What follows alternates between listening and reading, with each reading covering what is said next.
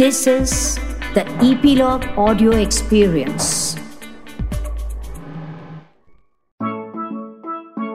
नन्ही दुनिया के प्यारे बच्चों, आप सबको डांट पड़ती है।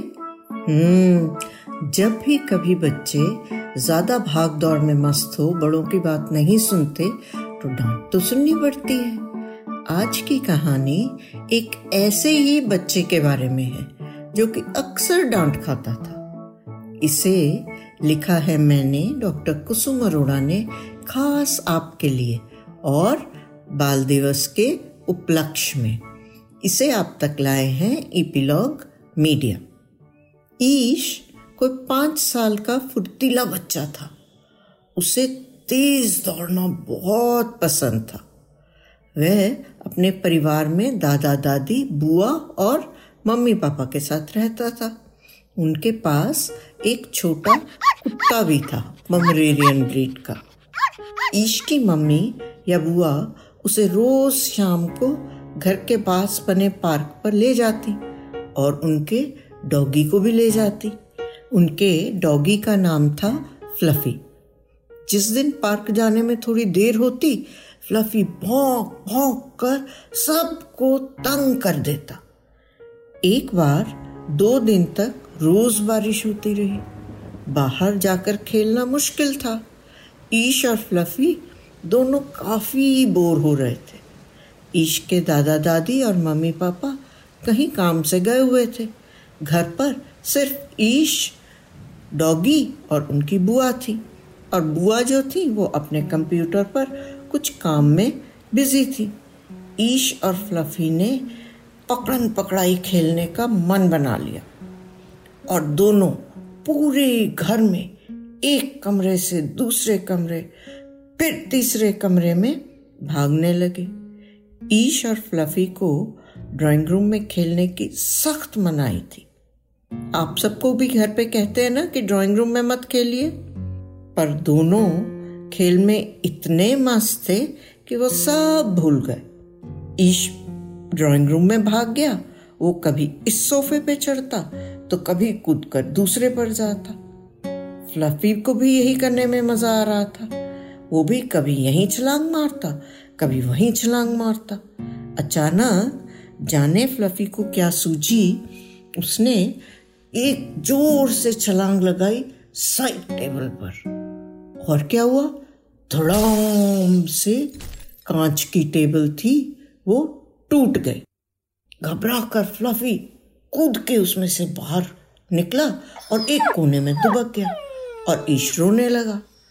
बुआ भागती हुई ड्राइंग रूम में आई। फ्लफी को हल्की सी चोट लगी थी। उन्होंने उस पर पट्टी की और ईश को डांटा। फिर टूटा शीशा मोटे लिफाफे में भरकर कूड़े के साथ रख दिया। इतने में ईश के मम्मी पापा और दादा दादी भी आ गए। उनके हाथ में कुछ गिफ्ट थे। बुआ ने गुस्से से कहा, कोई ज़रूरत नहीं इसे गिफ्ट देने की, और पूरी बात बताई। ईश को सज़ा की कुर्सी पर बैठा दिया गया। वहाँ बैठा बैठा ईश सोच रहा था, मेरा बर्थडे तो है नहीं, फिर गिफ्ट क्यों। अक्सर जब सज़ा मिलती, वो अपनी कुर्सी के ऊपर बैठा बैठा कुछ ना कुछ ज़रूर सोचता, और उसकी कुर्सी के पास आकर बैठते थे उसके दादा। और आज भी थोड़ी देर में आए दादा, क्योंकि उन्हें बाहर गए थे, कपड़े बदलने थे ना, इसलिए। ईश ने धीरे से पूछा, दादा गिफ्ट क्यों। दादा ने बताया, कल बाल दिवस है, यानी चौदह नवंबर, इसलिए। ईश बोला, बाल दिवस क्या होता है।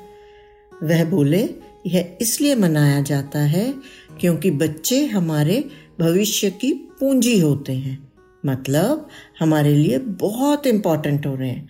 हमारे प्रथम प्रधानमंत्री पंडित जवाहरलाल नेहरू बच्चों से बहुत प्यार करते थे, इसीलिए उनके जन्मदिन पर यह बाल दिवस मनाया जाता है। आप कहते हैं बच्चे इम्पोर्टेंट होते हैं, पर फिर सभी मुझसे ये मत करो, वो मत करो, और पनिशमेंट दे देते हैं और डांटते रहते हैं। दादाजी हंसकर बोले, बच्चे हर देश की नींव होते हैं। उन्हें अच्छी बातें सिखाना और अच्छा इंसान बनाना बड़ों का फर्ज है। इसीलिए जब तुम प्यार से नहीं समझते तो डांटना तो पड़ता है। ईश बोला, बड़ों के मज़े हैं, उन्हें तो कोई डांट नहीं पिटती। क्या यह सिर्फ हमारे देश में मनाया जाता है? दादा बोले, असल में बाल दिवस अट्ठारह सौ सत्तावन यानी अठारह सौ सत्तावन में रेवरेंड डॉक्टर चार्ल्स लियोनार्ड ने यूएस में मनाना शुरू किया था।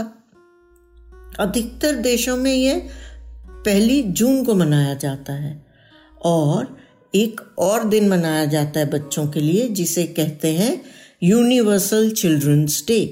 वो बीस नवंबर को मनाया जाता है, जो कि हमारे देश में भी मनाते थे, पर चाचा नेहरू यानी पंडित जवाहरलाल नेहरू के निधन के बाद उन्नीस सौ चौंसठ यानी उन्नीस सौ चौंसठ से इसे उनके जन्मदिन पर मनाने लगे।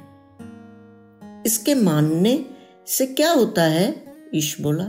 दादा बोले, इसको मानने से यह होता है कि जो लोग थोड़े भुलक्कड़ होते हैं ना, उनको याद दिलाया जाता है कि बच्चों को सही शिक्षा दो, उनकी सेहत का ध्यान रखो ताकि जब वह बड़े होकर ताकतवर और बुद्धिमान बन सकें, और बच्चों को बताना कि हमें उनसे बहुत बहुत बहुत प्यार है।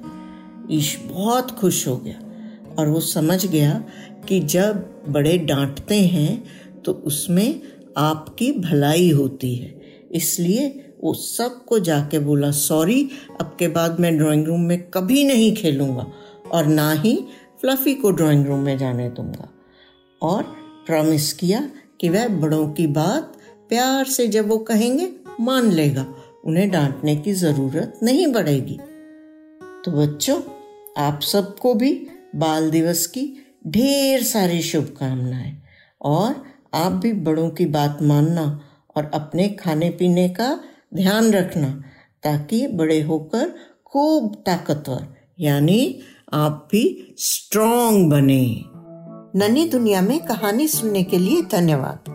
प्लीज़ अपने कमेंट्स हमसे ज़रूर शेयर करें, हमें इंतज़ार रहता है। यदि आप एप्पल पॉडकास्ट यूज़ करते हैं तो हमें रेट करना ना भूलें, और आप एपिलॉग मीडिया की वेबसाइट पर भी नन्ही दुनिया सब्सक्राइब कर सकते हैं, या अपने मनपसंद किसी भी पॉडकास्ट प्लेटफॉर्म जैसे स्पॉटिफाई, गाना, जियोसावन, एप्पल पॉडकास्ट वगैरह। अपनी सब्सक्रिप्शन जरूर कंटिन्यू रखें ताकि आपको नोटिफिकेशंस मिलती रहें। मैं आपसे फिर मिलूंगी एक नई कहानी के संग आपकी अपनी नन्ही दुनिया में। तब तक खुश रहें, स्वस्थ रहें।